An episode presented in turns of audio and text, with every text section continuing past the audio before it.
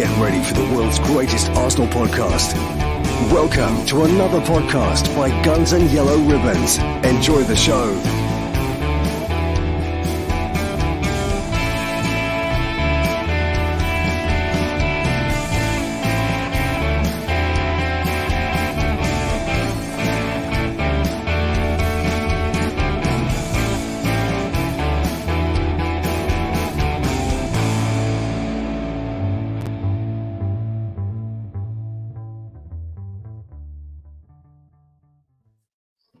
There we go.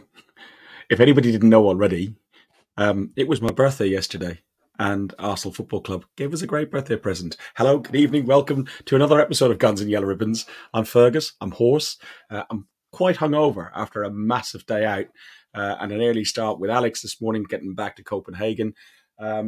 It was an eventful day. It was an amazing day, if I'm honest. We'll go into that in a little bit more detail. We've even got a new shirt. We'll talk about that too. Trevor, you couldn't make it down because you had loads of grandkids running around and you were doing the honourable thing of being a brilliant granddad looking after your grandkids, and you're exhausted. I'm glad you're still awake to make the show. I am. Do you know what? I am totally exhausted. I've had about 4 hours sleep in the last 3 nights, driving me mad. But do you know what?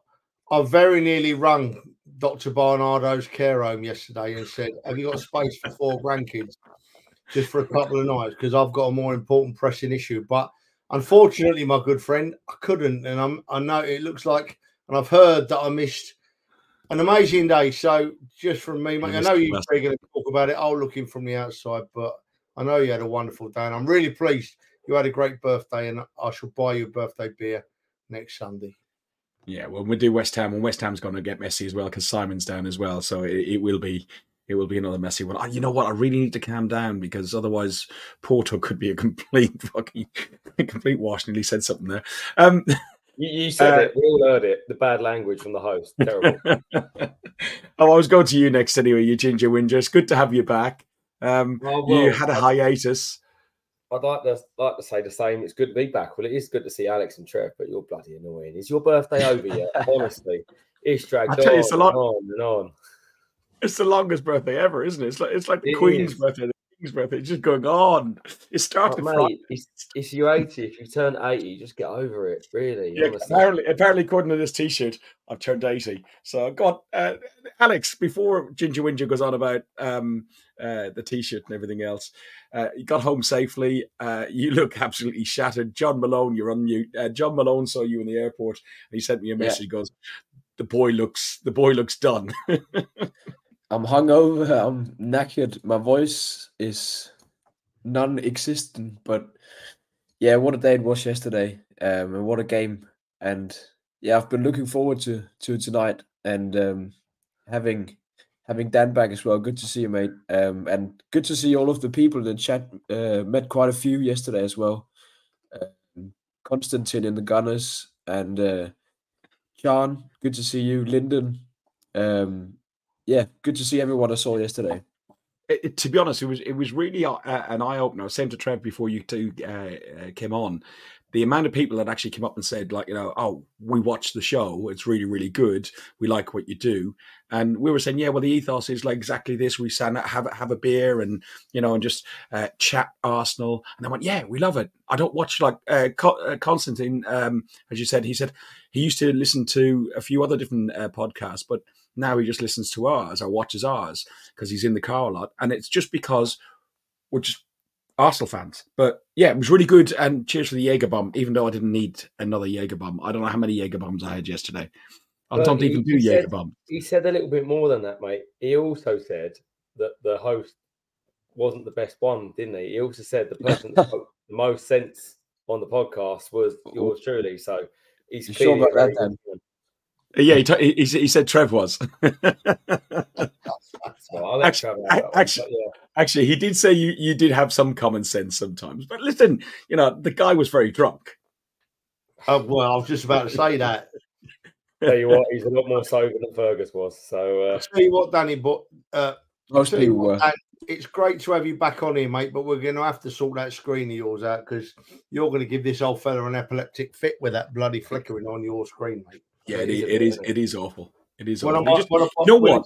If I'm going to buy you a screen or something, I don't know. It's just a typical accountant. He just won't. He won't spend money on. I'm sure you could write it off the tax just to buy a MacBook at $1,000. You know, you can afford $1,000. Let's not go into taxes on this show, Ferg, because I reckon your books might be a little bit dodgier than mine. So let's not go. I'm PAYE. I'm all right. Listen, we had an absolutely wonderful day. Yes, we didn't have Trev with us, but we had lots of the guys, Lyndon and Dale and Lyle and what's John Malone doing in my seat? John was in the Woodbine as well. It was just a wonderful day. I'm going to fold it up a few different photos, and we'll have a talk about it as well, about the Woodbine. So, first of all, there was this card I thought was just absolutely brilliant. Absolute brilliant card. Well done, Spurs, Dale. Our shit. Spurs, our shit. That was Dale. There's a matter of this little item here. Now, I have got I was given a level because apparently my pictures aren't on the level. Well, I did do some photographs just to prove the point beforehand. They are all on the level, unless, as Dale said, it's cheap and nasty. It's I don't know. That spirit level was 29p, Fergus. What do you think it's going to be? And also, what you can't see in those pictures is the little bits of paper stuff at the other end to make it level. But yeah. What I would say, Fergus, is we can actually prove that one way or the other. So, in the interest of VAR. Do you want me to put this on? VAR. Yes, okay, here we go. Let's draw the lines. As you can see from that one there. Embarrassing. That's a million miles off, that is, mate. Look at the gap that end compared to that end. Listen, looking good, folk. I tell you what, it's the angle of this. If I change the angle of this... No. There's no offset to there. Listen, okay, VAR is calibrated. There we go. He's actually starting to sound like a VAR official, isn't he? If I change the angle... My God. I tell you what, I'm quite disappointed because, we know what VAR is about. Well, the point of VAR is to stop those situations that I used to face when I made a decision on here, got into the dressing room, looked at my phone and thought, oh my goodness, how have I missed that? That's not level. That shouldn't happen now. The VAR's there. How did you miss it, Ferg? Because VAR complete your photos are wonky, mate. Yeah, okay. So, and there's also... I look at that in a different light now, Ferg. I look at that clip in a different light now because I used to think the one on the right was the idiot, but now I'm not quite sure which one of them is the idiot on that clip, to be honest. They're all idiots. There is. It's a matter of this T-shirt here, which is there's the front and there's also the back. And if people are historic viewers of the podcast, they'll remember that's when a giant hornet came into the here. And I that's just hilarious. A long time ago. Go on then, Dan. You spent £2 on buying a shirt and getting printed. Thank you very much. You're very welcome. I tried to think what was. What was true to yourself? And obviously, Bejesus said Paddy fits you quite well. So, Bejesus said Paddy, I'm 80 today, so I am, to be sure, was a good little saying to add in, wasn't it, really? What's a good John Malone? Scarf. John Malone got me a scarf of his favourite player. We'll just leave it there, shall we? The only Eddie scarf ever bought. He's not wearing a scarf. It's a lucky scarf. Yeah. As we walk down Gillespie Road, there's a new addition to Gillespie Road. North Banksy has put that beautiful Art Deco A. We've got a photo with us outside there. We were about 3 sheets to the wind by then. Inside the stadium, Alex, I know you've got a bit of a cold as well, but inside the stadium, it was rocking. Really, really went off in the stadium. There's, actually in the pub beforehand, and I don't know if people know the Woodbine, really good old-fashioned pub.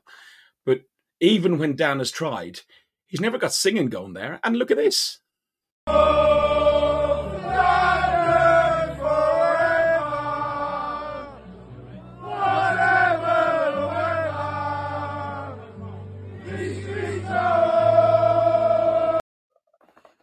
really went off, didn't it? I don't think Rory... I don't know what he's saying to that camera, but I'm getting flashbacks to France because all I can hear is Margolis. Yeah, you can spot the Man United fan in there, can't you? Yeah. I don't think Rory was enjoyed it just as much as other guys, but it was really good, and we sung North London Forever a couple of times and some other songs, and then we kept on going when we arrived at the stadium, and Dan and the usual other guys started getting things going, and I'd like to think we took some of it into the stadium and when the match started as well, because I thought the atmosphere was really good yesterday.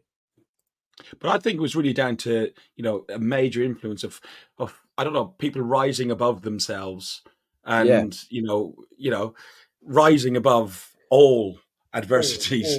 Oh, it hurts just looking. Andrew, you're so strong. Yeah, I think Andrew must be feeling the effects today of that thing.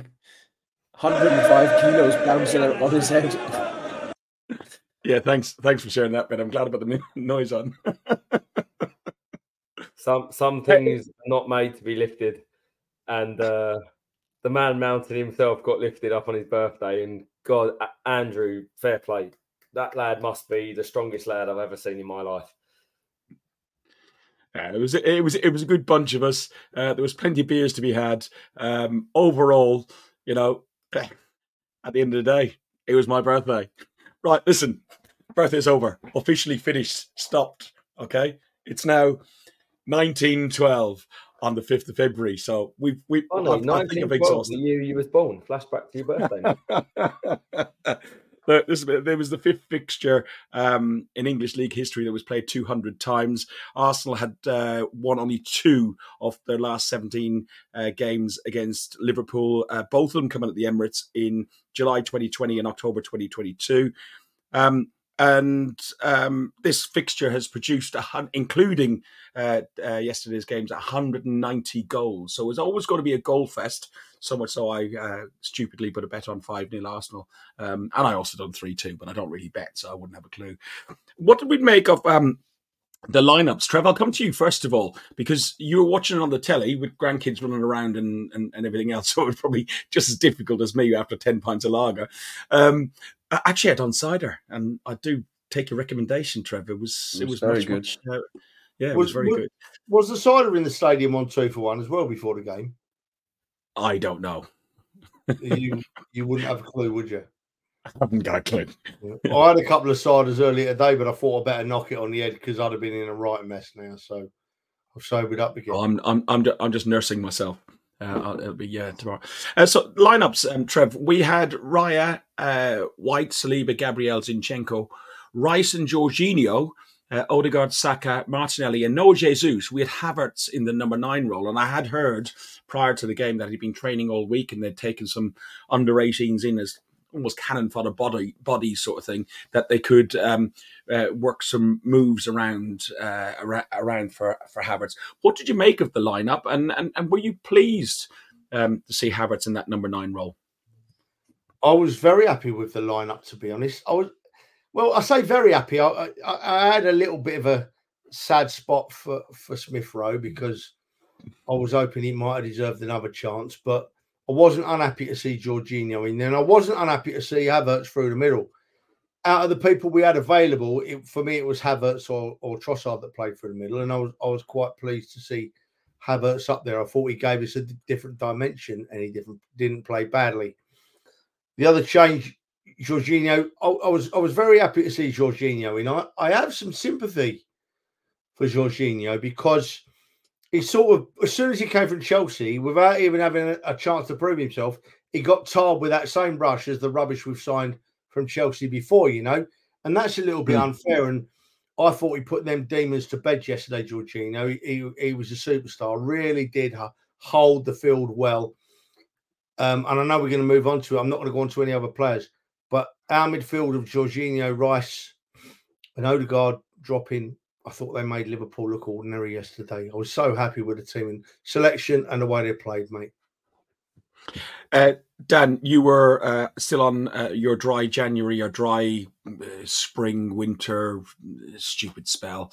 So you could witness the game with far more observation skills than say myself and Alex, who could have like this film of beer in front of our eyes.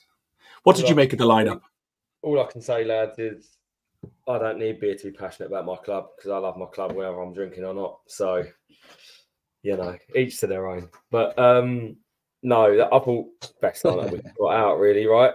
Jesus obviously would have been the preference up top, but his little niggles are worrying. This is the period where we need him, and hopefully it's just a niggle when they played him, sort of not played him as a precaution. But I thought Havertz, in hindsight's a wonderful thing, but he had a fantastic game, and on that basis, if Jesus isn't available, I think he'd still get that nod ahead of Eddie in most games.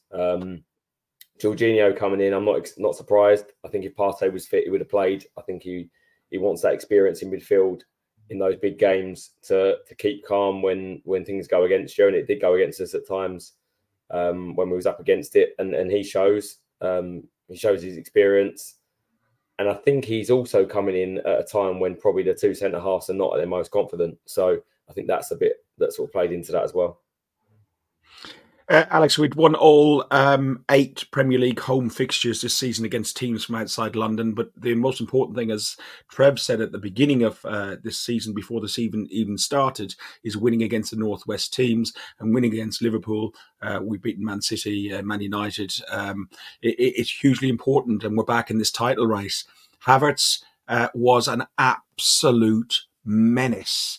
And Jorginho just followed on from the exact same way he was in the FA Cup tie that we're unlucky to be out of.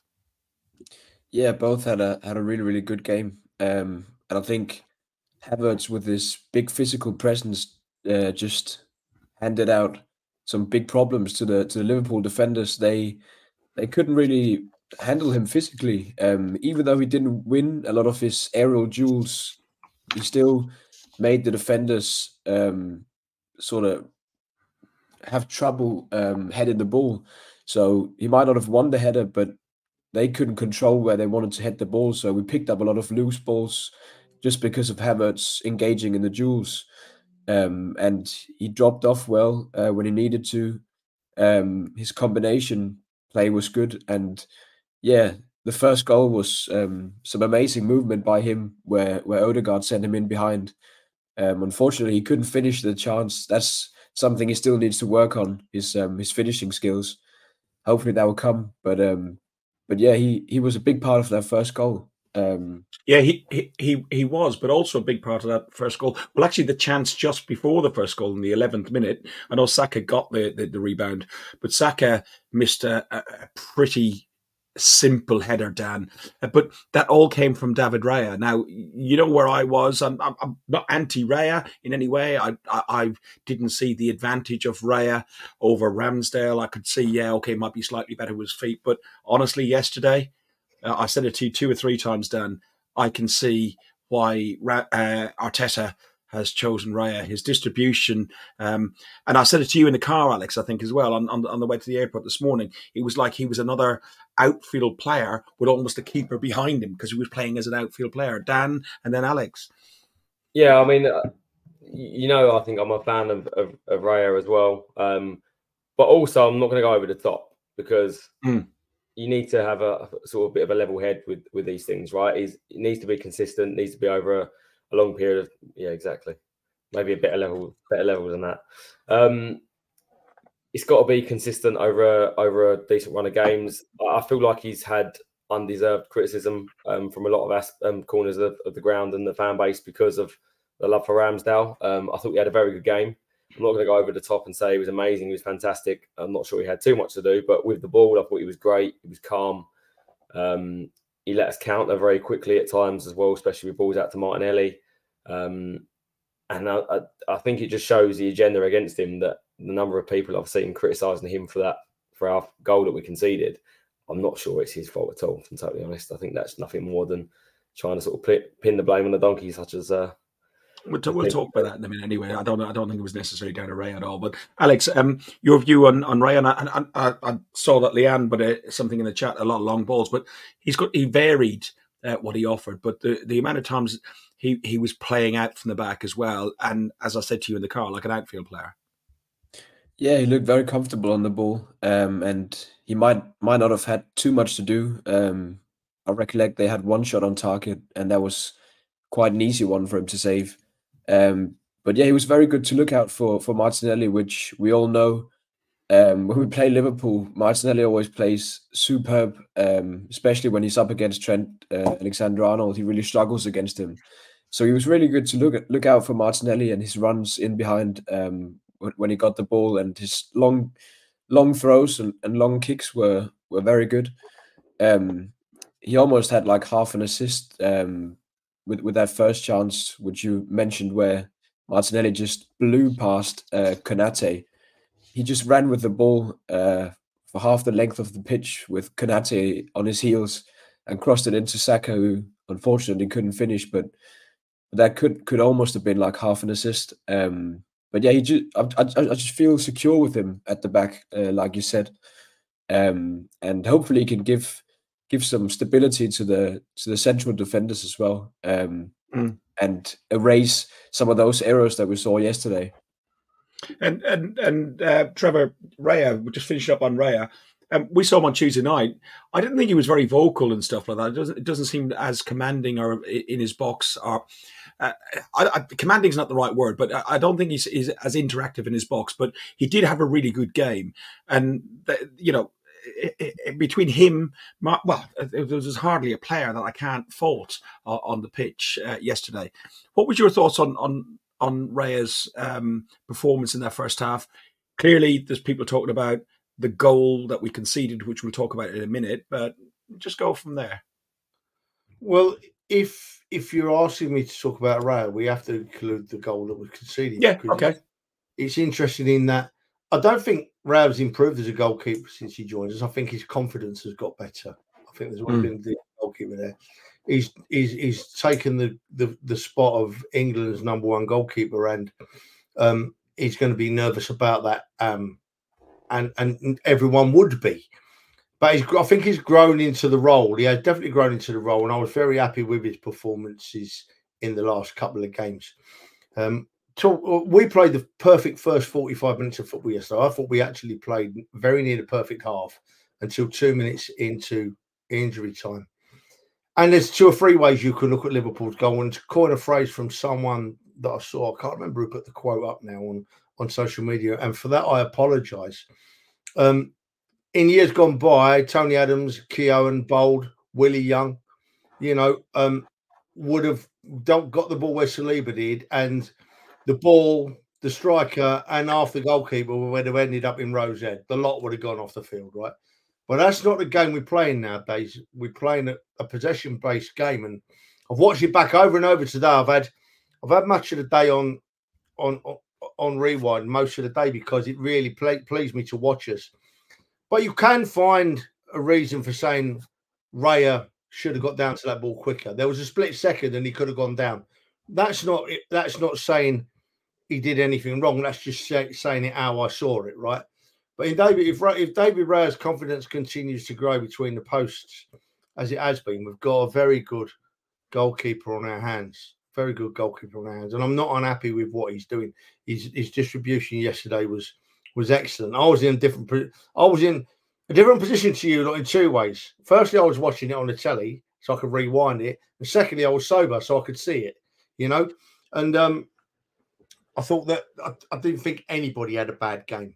So I'm picking fault in Saliba and Raya there a little bit, when basically it was just a misunderstanding that could happen to any player on the field, Dan, if we look at the two goals in the first half, the first goal, Havertz done all the work, and he was unfortunate not to finish it. Alisson has a good save, but Saka's positioning to follow up and make sure he didn't miss a second chance that he missed only 3 minutes ago before that was really, really good, don't you think? Yeah, massive. I mean, I was sitting there at that point when he missed the one before that thinking, is this going to be just a repeat of the cup game? And you have to take chances in big games like this, and luckily Saka was there, as any good sort of striker does, and follows up and puts the ball in the net. But I was quite pleased that Havertz took it on his right foot.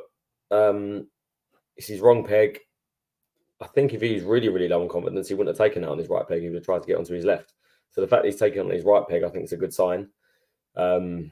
He's not a natural finisher in front of goal. He's never going to be that sort of player. So if that's what people are expecting, you know, he's not going to be that. But he played a fantastic role up top and massive contribution to winning that game yesterday.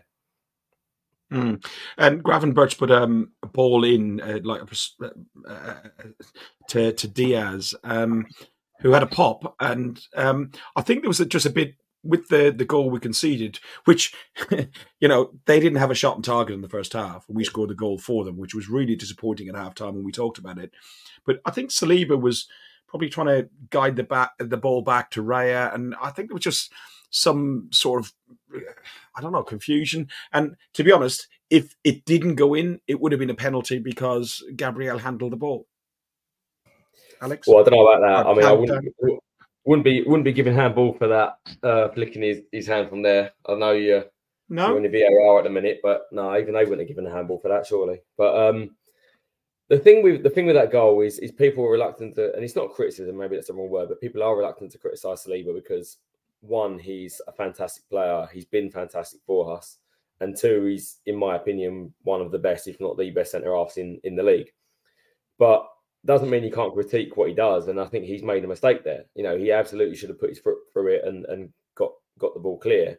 But even if he doesn't clear the ball, for Raya to come out and slide and collect that ball as he should, as a goalkeeper should, and take everything man and ball, Saliba's got to be stronger to hold the player off. And Diaz did well to sort of get a foot on it, but Saliba should have been better in that position, in my opinion. And if we're looking at overall for the game, we had a fantastic performance. I think from 1 to 11, we were brilliant. But the one area I felt like we lost a little bit of confidence at times was the two centre-halves. And I think I would say they're probably out of form a little bit at the minute. And I think Saliba as well, with the last few games, just noticed a couple of little mistakes in his game. And he's just, he's not a 9 or 10 out of 10 every game. He may be dropped to an 8 out of 10 or on those lines. You know, he's not playing badly, but he's not quite as in his vein of form as he has been. So, do you know what?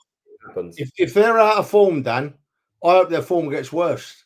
Liverpool didn't have a shot on goal in the first half. Liverpool didn't have a shot on goal. They played off the park. I'm not saying they had a bad performance, but I think if they didn't. They were brilliant. If you had to pick one area that they looked a little bit shaky at times under pressure and being closed down, and the same against Forest at times, just didn't look as sharp. You know what you need to do next week, Dan? Have a beer. Because I think we in your vision. Yes, all that sugar in that diet Coke or Coke or whatever. Alex, go on. Can I just ask a question to you guys? Because I feel like we've narrowed down the time where the opposition are in our box in the game, that it's almost like they attack in our box so few times, and because when you look at the XG, it's by far the lowest in the league. It's almost like we lose our concentration a bit when it then happens, and then we make it. It's almost like they score a lot from those few times they're in our box. Same with Forest last game. It was like that one only time where they got into our box, they scored, and then the same with the Liverpool. It's like we narrow it down to those very few times, then we just lose concentration a bit. I'm interested in what you think is why, to be honest with you, because for me, the reason we defend so well when that happens is because our forward line presses and our midfield defends so well, and it takes pressure off of the centre-halves. Our midfield yesterday was fantastic, and the opening sort of half an hour of that game, where the way we pressed them as a forward line as well, they were nowhere near us. That was why they was nowhere near our box. Yeah, I mean, I agree, but do you think it sort of makes it like more difficult in a sense sometimes for the defenders, in the same way like for a goalkeeper sometimes with the concentration?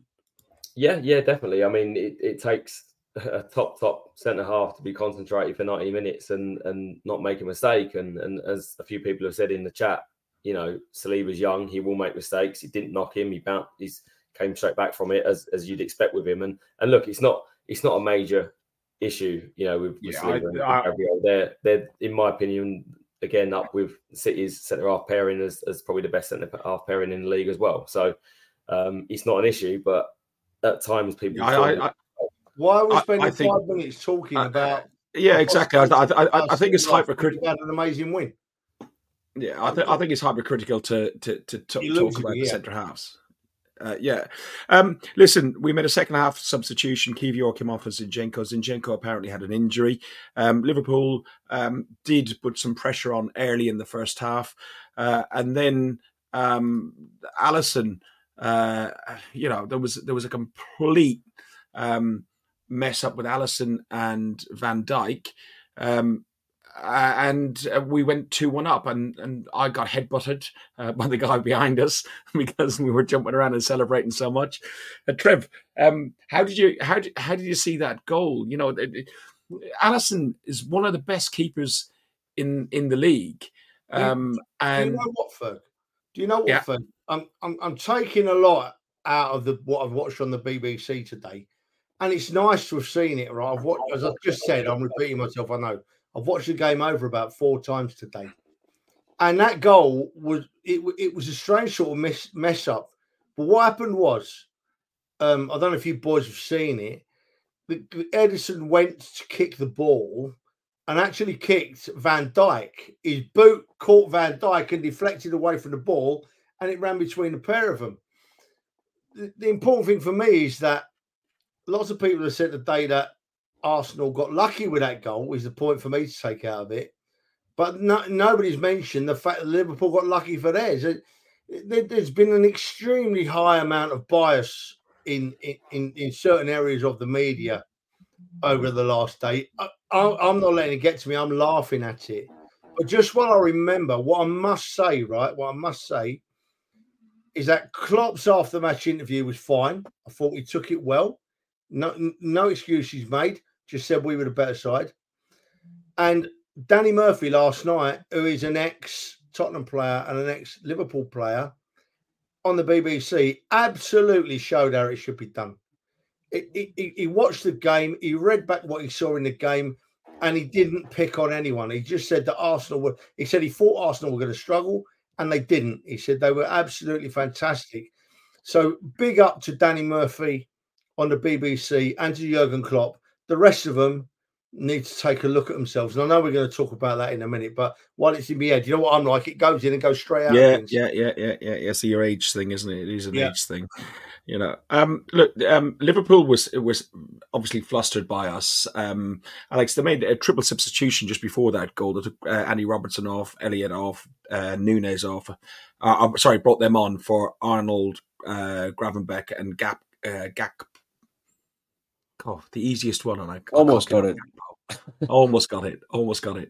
But you know, listen, I think we deserved to be 2-1 up. We deserved to be 2-0 up in the first half.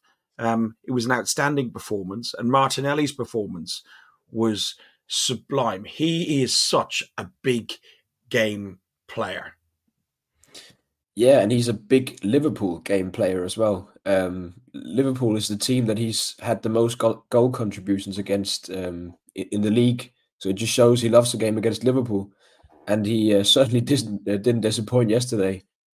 He caused trouble all game, throughout all minutes when he was on the pitch, ran at the defence.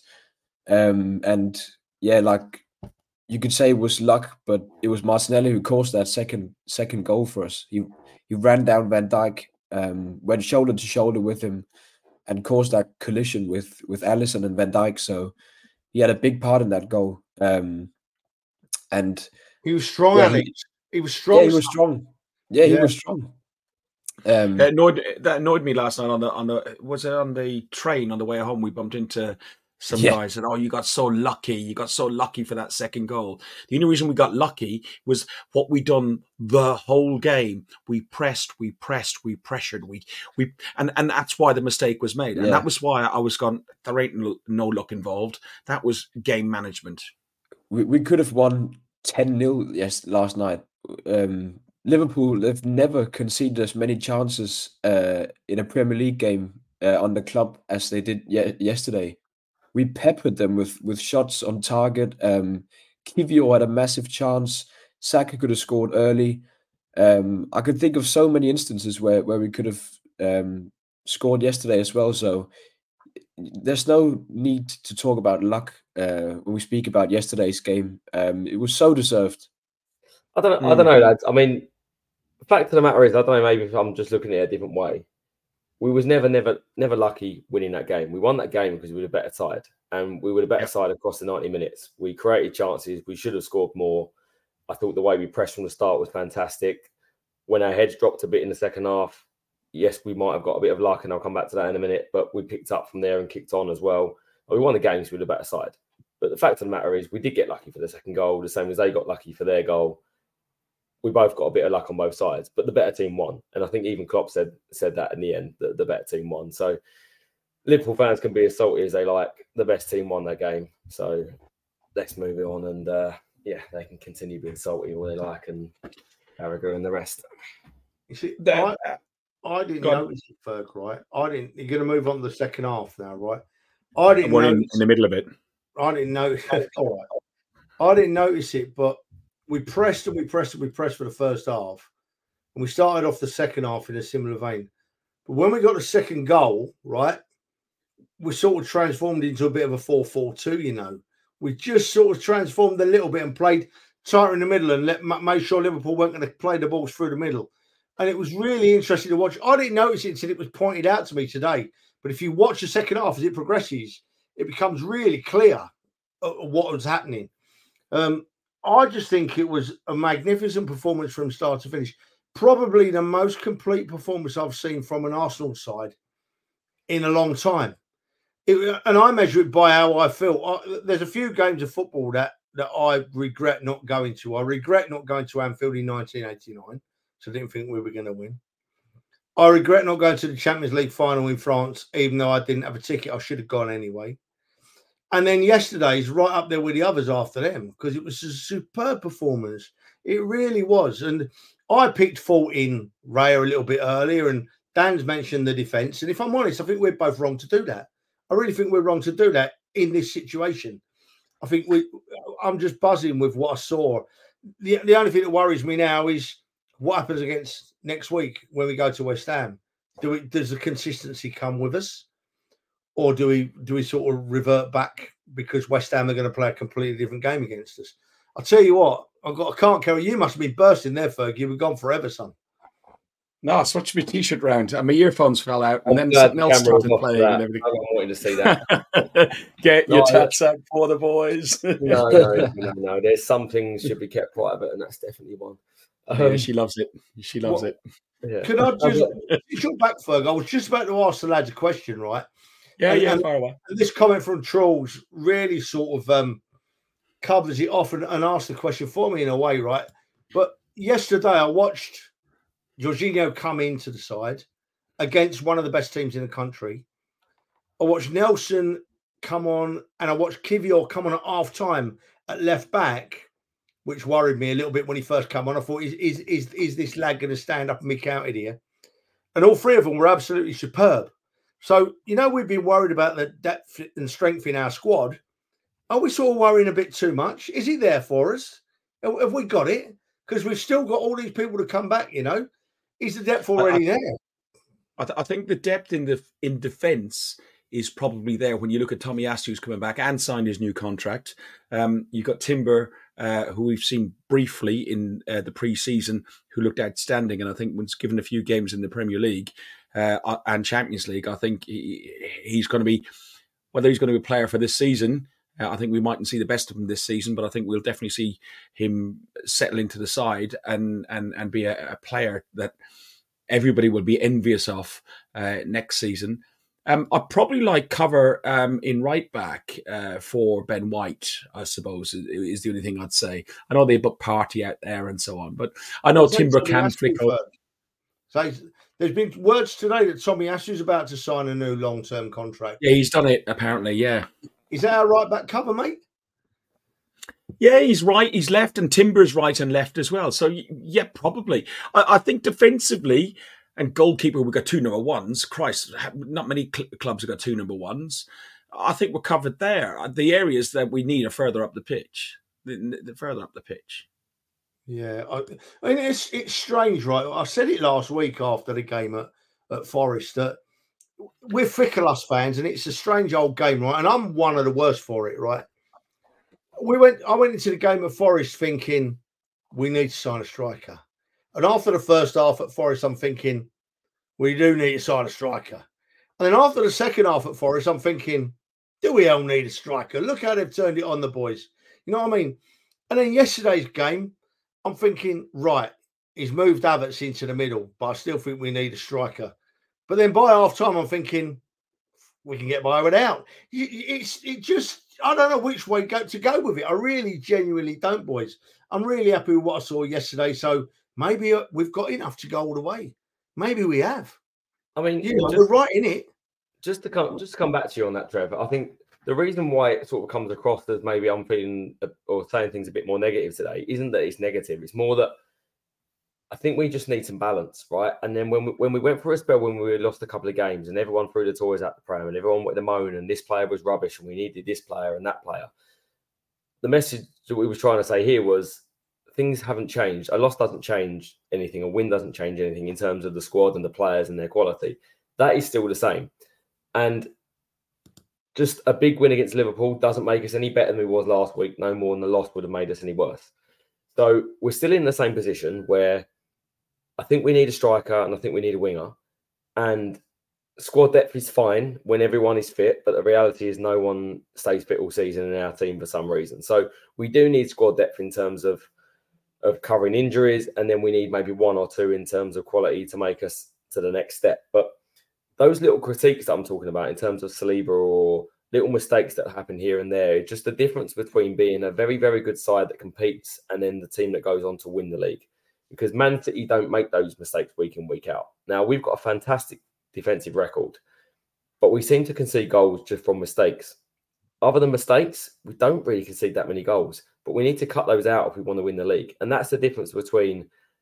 We are a young side. We are, but we're also a side that, in my opinion, is now good enough to win the league. And if you want to win the league, you've got to cut out those small mistakes. And at some point, you have to go from a young side into an experienced side that can challenge, not just challenge, but win a title. And I don't think we're far off that. We've got a manager that tactically, I think, he's only going to improve. He's already fantastic. But no, look, Trev mentioned about the setup and how the 4-4-2 and etc. And the way we set up in the first half, we knew that Gomez was going to invert, and they set up with a 3 and a 2. And then their midfield was a 4. And we basically matched that 4 with Jorginho, Rice, Havertz, Odegaard. And we made Liverpool change their system. And second half, they had to drop Jones deeper, move Gomez back out wide and have a 4 and a 2 to build. And all of a sudden, then they're back and then we can press differently. And it's all down to Arteta and his ideas as well. And he's got players that buy into his ideas and players that are good enough to execute it. But we just need to be a little bit more clinical in both boxes. That means putting the chances away. And these players are good enough to finish those chances, the same as they're good enough to not be making those mistakes. And that's how we go from challenging to winning the league. And we're not a million miles away. Alex, if you look at squad depth allowed us to, what I thought was an unusual move, take Martinelli off and then bring Trossard on, which ended up being a wonder stroke. He is a great impact sub, as is Martinelli. But that does show some of the depth that we got in the squad. And what did you make of, one, the substitution, and two, Trossard's performance? Yeah, I think a lot of people in the stadium around us went, why is he taking Martinelli off? What's he done here? Martinelli's the best player on the pitch. But I think he just identified that Martinelli had been running a lot this game and he might have looked a bit tired. And it was just a perfect moment to bring on some fresh legs in Trossard, and he was amazing when he came on against Nottingham Forest as well. The way he controls the tempo of the game, knows when to slow it down, and then he knew when to be direct yesterday when he received the ball on the left-hand side, and he spun, was it Javier, I think it was, and Diaz as well, and he just ran straight at goal. And from where we were, it looked like the angle was too tight, but then he somehow managed to squeeze it in between Alisson's legs anyways. Yeah, I spoke with Trevor this morning about this, and he's ringing up to see how bad my hangover was. I said to him, I said, we saw on Tuesday night Jesus take that really tight angle, which I thought he actually had hit the side netting and it was into the back of the net. And then obviously Trevor gets famous. All the TV cameras went looking, where's Trevor? And found him, of course. Bouncing around.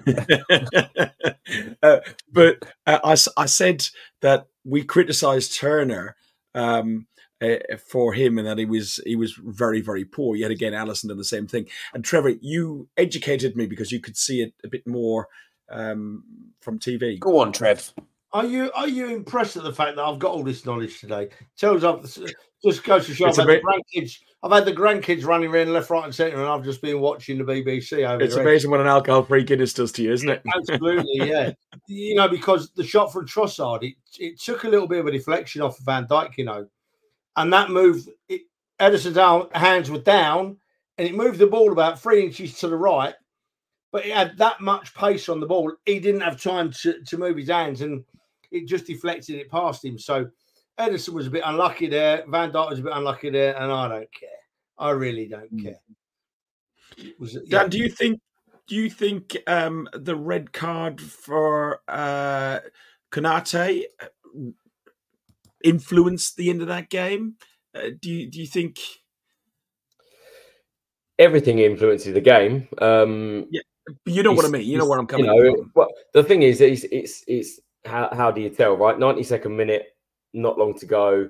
I certainly wouldn't be hanging me out on it saying that stopped Liverpool from getting back into the game, because I still feel comfortable that we would have saw the game out. But certainly takes a bit of pressure off us when you're playing against 10 men. Rather than 11, and then probably gave us a bit more space to score the third goal. So maybe it was a bit more comfortable than it would have been. But yeah, I still see us seeing that game out, if I'm honest. But that's me being a biased Arsenal fan. So Havertz was clever, Ferg.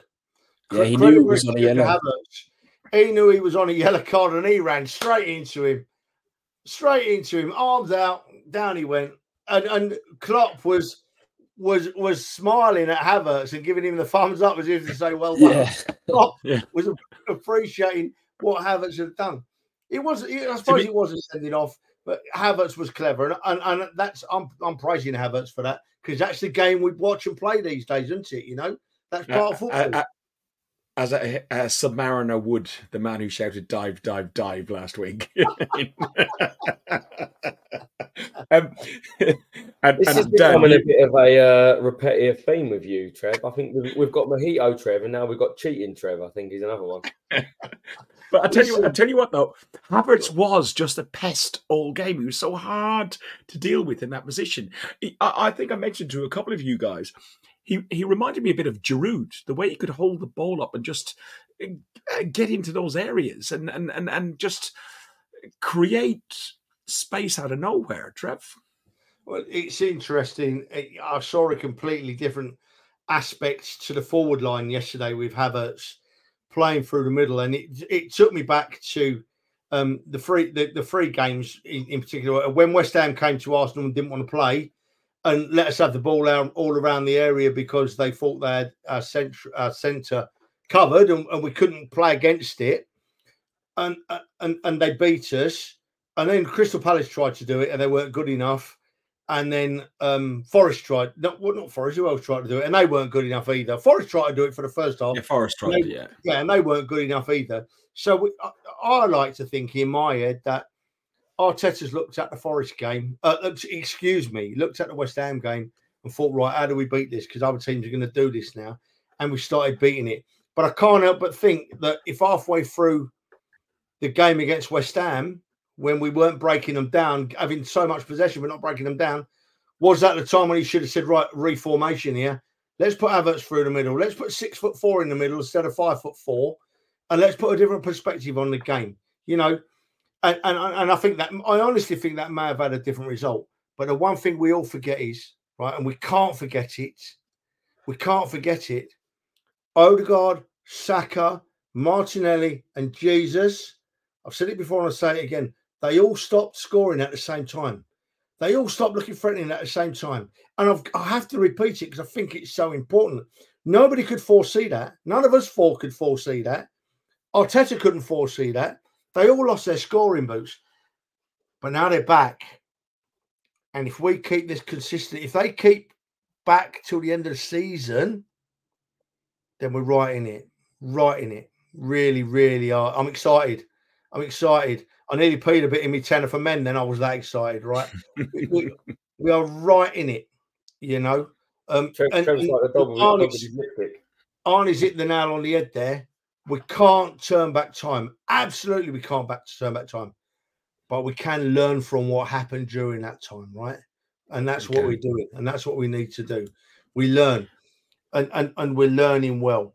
Ferg, you mentioned it earlier, son. Very important point as well. Games in the Northwest, right?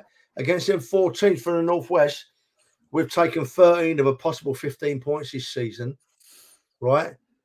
And we've got Man City away, Man United away, and Everton at home to come, right? And I think if we came away with 5 points out of them 9, we are right in it. We are right in it because that means we've absolutely thrashed the Northwest. 7-5. I'd like to think we beat Man United away, and I'd like to think we beat Everton at home. So that's 6. I'm looking for minimums, Ferg. I'm looking for minimums, right? Because we're all saying Arsenal got this to play, Arsenal got that to play.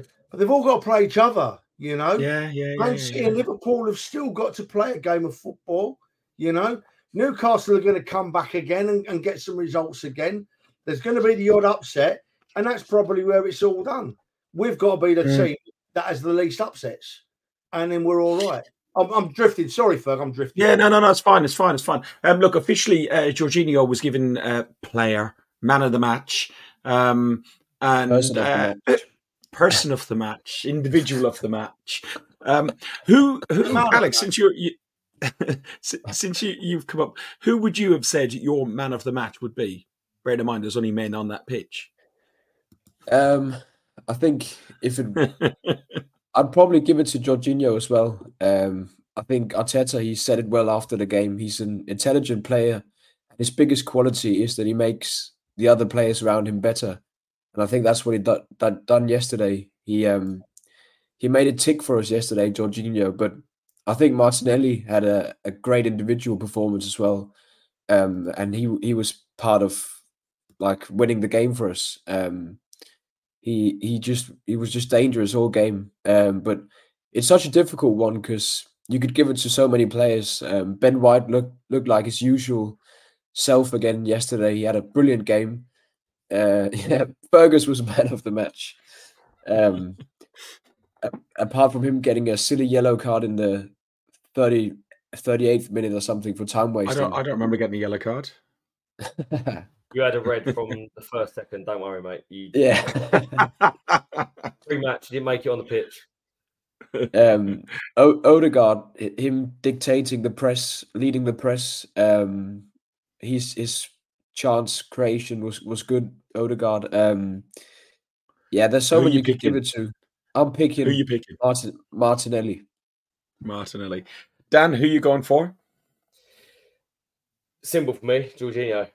Bottom midfield, experience, him and Rice together were unreal. I mean, you can make a case for so many, but I'm going to say Jorginho. But I can't move on, Ferg. I can't move on from the Havertz point very quickly because I can't help but feel like there's a lot of people that owe quite a few apologies and a little bit fed up at times of certain people that want to moan and call players out and dig players out when we sign them and 65 million wasted for Havertz and Jorginho and other Chelsea rejects and all of these things that people say, and Raya, and those three players were fantastic yesterday for us.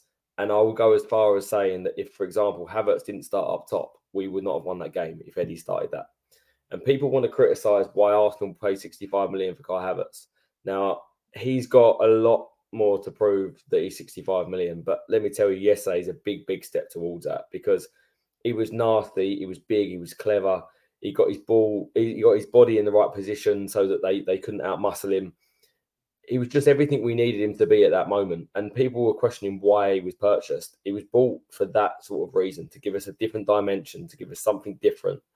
And those players are part of our squad and they're going to contribute massively to what we produce this season. And everyone wants to get on their back now and say how good they are. Well, They all moaned about him a few weeks ago or a few months ago. I must admit, with Havertz, I thought he was a luxury we didn't need to spend money on just yet. I don't think he's a bad player, and I'm glad we have him in our squad. But I thought, like, when you look at Havertz for £65 million, when we needed an Ivan Toney or whoever it was as a centre-forward, or we need other areas in the pitch, a Partey replacement, although we did need a Granit Xhaka replacement. We did, yeah. But we tried to have that in Rice. I just thought, no criticism on Havertz himself, but I just thought that money could have been spent better elsewhere. Who are you going for your man of the match? You said Jorginho. Yeah. Trev? I'm going to change it to Eddie, 65 million on Havertz. Hey. I think firstly with the Havertz thing, once again, he's come from Chelsea, and our record of buying players from Chelsea has been really poor. Is there been that hanging over his head? I myself have thought at times when he's played that little bit deeper that I want to see more of him. But I thought playing up front on yesterday, I thought he'd found his spot, he'd found his place. He was absolutely the threat. He was the plan B that I've been crying out for. Absolutely the plan B that I've been crying out for, right? So my man of the match yesterday, amongst 14 people that played really, really well, was without a doubt for me Jorginho. I thought he just came into a side. He's not been playing very often and absolutely purred through 90 minutes as a class act, an absolute class act. But what Dan says he's really interested in, right? Like, you know, and I want to ask you boys a question now, just before we leave this game and move on to next week. I want to talk about both at once, Ferg. So, right, Havertz has played a really good game up front yesterday. I thought we looked a different side. I thought our strengths seemed to be moved around the park more, and the focus was Havertz in the middle, causing a bit of disruption. So next week we play West Ham away, right? The same West Ham team that came to the Emirates and had clearly done their homework, and for want of a better phrase, schooled us. They schooled us. They got the lucky early goal. Yeah. And they just played the game we couldn't match. Now, we played that game without a big centre-forward, and we couldn't penetrate. So next week, if Jesus is fit, who plays against West Ham? Jesus or Havertz? Shall I go first? For me, I would leave Havertz in there. Absolutely leave Havertz in there. I think it's a different type of game. The thing we're playing Liverpool, and we said this after the Forest game, or while we were watching the Forest game, when we're playing teams like West Ham, Forest, and we're going to have it in a couple of weeks against Sheffield United, they're the sort of teams that sit with the low block, and we find it really difficult to get past the 10 men. I think the fact that Liverpool tried to play football against us played into our hands and played to our advantage, because I think we are a really good footballing team. I don't think West Ham are going to change. I know they'll be playing at home, but I don't think they'll change how they play against us, because we are a better footballing team than them. So I think they will sit deep, defend, and try and catch us on the counter. Does Havertz give us that option? Not when you see how Jesus and his close ball control that we saw, because we were so close in that game at Forest. You can see how he could spin on a sixpence and take the ball down and take a shot. It's a really difficult question. Trev, did you say spin or spit? I don't know if Jamie Carragher's jumped into your mouth or if you said spin. Okay, so just confirm it. Yeah. No children here. Yeah. No children to be spat at. I'd probably go Jesus. Yeah, I mean, Leanne makes a good point here. Really, you'd go Jesus. That's interesting, folks. That just goes to show how split us Arsenal fans are. You see, and that's the point we've just made. Liverpool wanted to play. West Ham will just wait on a counter. Whether they'll wait on a counter at home in front of their own fans, we're not sure. But it was successful at our place, so I believe that they'll head down that road. Boys, quickly, who would you go for, Jesus or Havertz up top? Go on, I'll let you go, Alex. Alex, go on. I think Havertz gained quite a lot of confidence from the last game against Liverpool, so I'd keep him in the team. Yeah, simple for me. if Jesus is fit, Jesus starts as number one striker. But we've got a fantastic backup option in Havertz. And if there's a slight concern over Jesus, Havertz starts up top. Yeah. Carragher was mentioned a second ago. Carragher thinks that we all celebrate by taking photographs of ourselves. Listen, Odegaard, no, he didn't take this photograph. Stuart took that photograph. Brilliant photograph.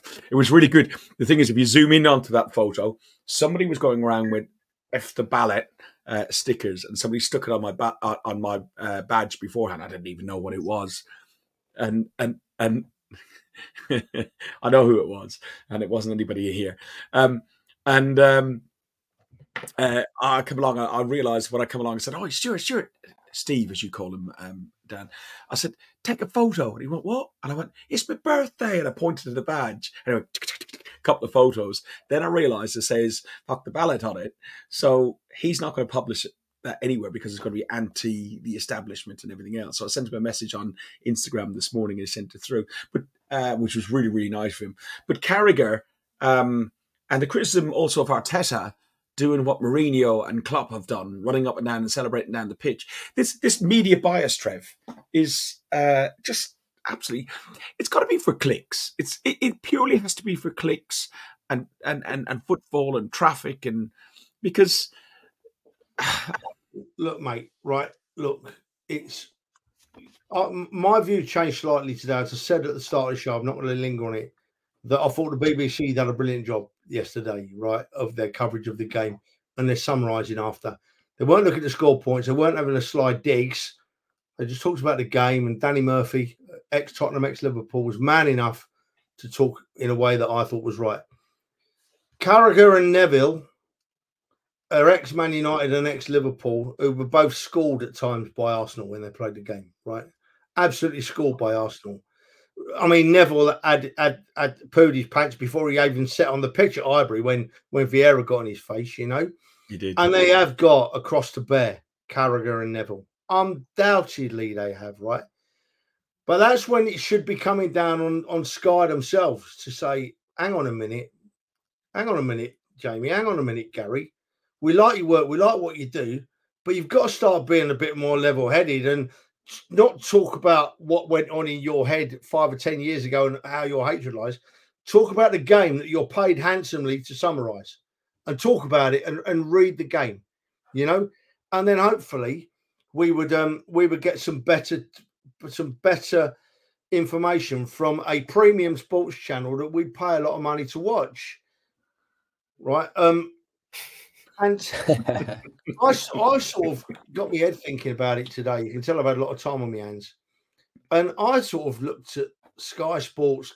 I'm talking about Carragher and Neville now. Obviously, I sort of compare them to referees in the PGMOL. Referees and officials in the PGMOL think they're absolutely untouchable. You can see by the way Howard Webb, how he's so self-righteous when he goes on the TV. We've even got Mike Dean being paid handsomely by Sky, and it actually churns my stomach when I hear him talk, but they don't care, these officials, because they're untouchable. Now, are Neville and Carragher starting to think the same way? Are they? I don't know, but it would apparently think so, wouldn't it? It would apparently appear so because they say what they want, and what they say is downright rude and offensive. I mean, I had to laugh last night. I can't let it make me angry. But when Carragher said that thing about Odegaard, just get off the pitch, and not only did he say get off the pitch, you've just won a game, and I'm being serious. He added on the end, right? He went the extra step last night. He didn't make a comment.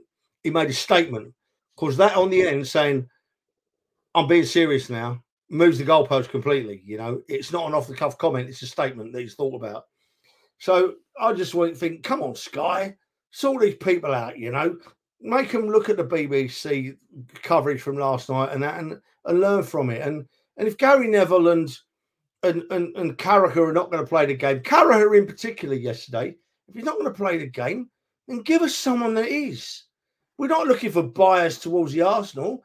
I just want to watch a game of football. And I want the summarisers to be talking about the same game as I've just watched. I want it to come from off the field, you know? I do agree, and as you pointed out, Danny Murphy, who normally doesn't, and I was listening to Talk Sport today, and you got Graeme Souness.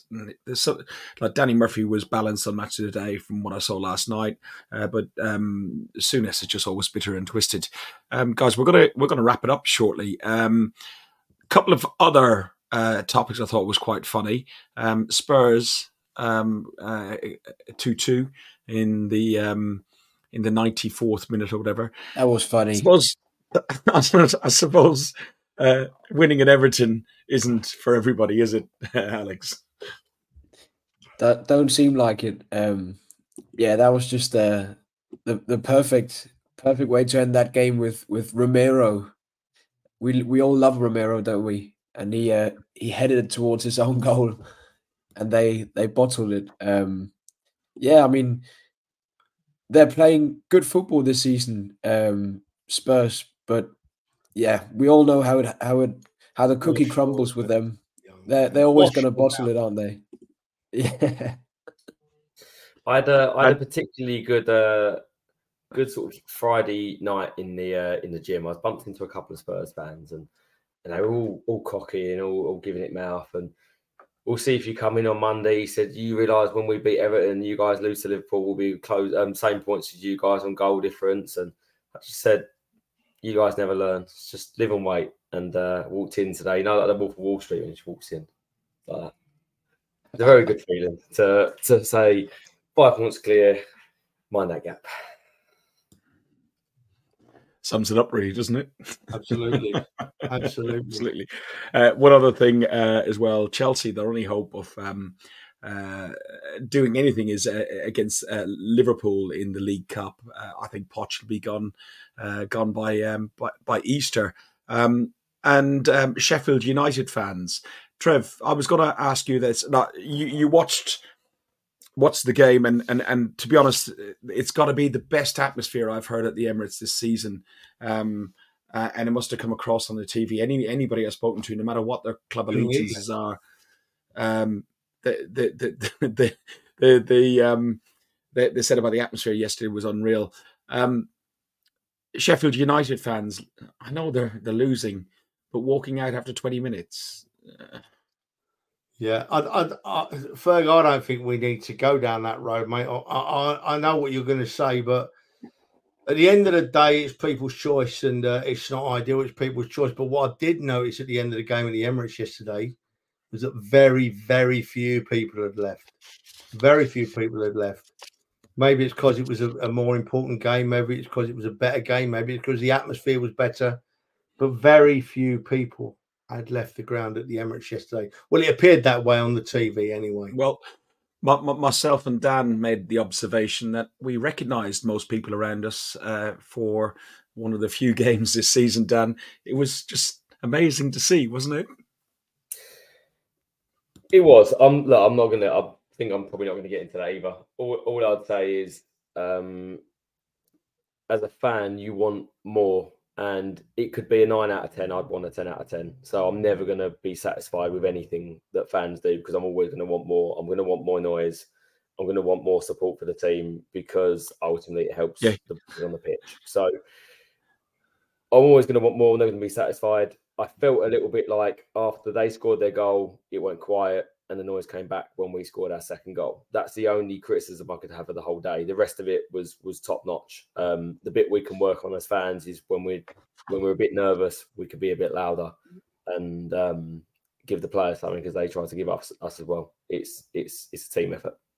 Let me just say, right, I watched the game at Man United as well yesterday. And the atmosphere was awful for the whole game. And they'd won the game 3-0, and their ground was half empty before the final whistle was blown. Yeah. Ferg, this, can I take another 30 seconds, Ferg? Because it leads me on to what I was going to do. We are closing up, though. I know, we are. It leads me on to what I was going to do for Trev time. Just take 30 seconds. Earlier this week, I put out a social media post, right, about the atmosphere. Take that off, Ferg. It puts me off, son. It puts me right off my ugly mug that close up. And I put a post on social media about the atmosphere at the Emirates and how I thought it might have been ruined and how I thought it was going. didn't name anybody. I actually didn't accuse anybody. But one lady's name kept popping up in the comments, right? And some of the comments about her, regardless of what you think of her, were that near the mark that I took the post down, because I thought, although I've not insinuated that this lady is any of those things, it was my post that started the ball rolling, right?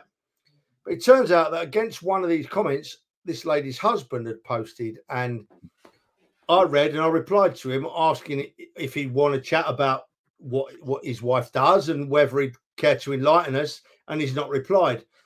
But one thing he said got me thinking. He said that he thought that member of staff was one of our most MVPs, right? So I just want to say to you now, right? What's an MVP? Sorry. Most valuable person, most valuable per player. Yeah. Okay. So, well, that's how I read it. And from the context of the message, that's how I interpreted it. So it got me thinking, right? And what perspective you have or where you're coming from, you can think that different people within the club are the most valuable people, right? But speaking from my perspective, right, that I have absolutely no doubt that fans, not your corporate fans who go once a year for a feed, not your fans that with greatest respect come to one game a season and go away, the fans that go regularly through thick and thin, that take out a loan to get a season ticket and get themselves in debt, or are running short of money, but instead of not going to the game, they're that desperate to go, they get themselves in debt. They're the real people. We know people like that, Trev. We do know people like that. We absolutely do. And do you know why we're the most valuable people? Because everybody else has got a choice, Ferg, right? A player can come and go and leave the club. A manager can come and go and leave the club. A corporate person can come for a couple of days on a beer a year and leave the club, right? A chairman or an owner can buy the club and then sell it again. They don't have to stay. But I'm speaking for myself, and hopefully for you guys, I have to stay. I've got no choice, right? Mm. I have to stay because I love my football club. And to coin a phrase to end from Sir Bobby Robson, when you're a kid or when you first go to a ground and you walk up the stairs and you see that patch of green grass for the first time, without realising it at first, and then, but absolutely without being able to help it, you fall in love, don't you? You fall in love with a football club. And because of that, because we've got no option but to be there and we do anything for our club. I mean, if Arsenal run me tomorrow and said, Trev, can you come in and clean the players' boots for nothing? I'd be there. I'd be there. It'd be an honour. You know, because I know it's in my head it'd be stupid, but I'd have no option because I love my football club and I'd do anything for it. And purely from that perspective, we're the most important people. No contest. We are MVPs. Trev, it's just so ironic or so coincidental that you talk about the green bays. I remember I got one of Ruth Beck's little messages here, but I remember going to Highbury and when I walked out up onto the North Bank and looked out at that snooker table, that it was of the green bays. Yeah, did fall in love with the club then. And you know what? It's when the days are bad. And the club is at it, like at the end of Emery, at the end of Wenger into Freddie and parts of the part time when in Emery's era. That's when we were there because I feel, you know, if I'm not there when we're playing Liverpool and I miss out a game like you did yesterday, Trev, it's awful. Yeah, but we flew, we're flying, we're doing really well. But if we're down in the doldrums and I was there for that 5-0 at Man City away, and we're in the bottom three in the relegation zone at the start of the season, getting humiliated, and Granit Xhaka getting another red card. But for me, they're the most important days that I need to be there supporting my football club. And I know, you three and many in the chat are of the same belief. Ferg, right, a few seasons ago, good friend of mine offered me a ticket in an executive box, right? And I took it like a fool. I accepted the offer. I was very grateful. And I went out to the executive box. And at half-time, Dennis Bergkamp was coming on the field to have a bit of a chat, you know. The Dennis Bergkamp, arguably the greatest player that has ever worn the red shirt of Arsenal, right, came on the field to talk, Dennis Bergkamp. And all the lower tier were back in there listening to him. All the upper tier were back in there listening to him. I looked around the box level where I was, right? And me and my mate and two other people were the only four people out of the whole of that level that could be asked to go and listen to one of the greatest players that has ever graced our football club. And for me, that sums it up, mate. And I'm not picking on people because everyone's got their own ways of doing things. But when you say about the most valuable people, that's us. Well said, Trev. Well said. We're going to close tonight. I would just like to finish off by thanking everybody, including myself, thanking everybody who made that that birthday potato, who made that birthday so special. Thank you very, very much. Also, last week we got over 1,000 subscribers. We actually have 1,135 subscribers. Thank you. On there. Thank you very much. Really does make a big difference to us. We're going to try and do maybe a couple more, maybe another show, maybe a week or something. I don't know. We're going to try and do something because I'd like to get some of you seeing a little bit more content. But listen, we do this because we love the club. We do this because we enjoy chatting to each other. We don't do it for fame and fortune and everything else. Alex, you need to get some rest, man. You look like I feel. My voice needs some rest as well. It does. Absolutely knackered.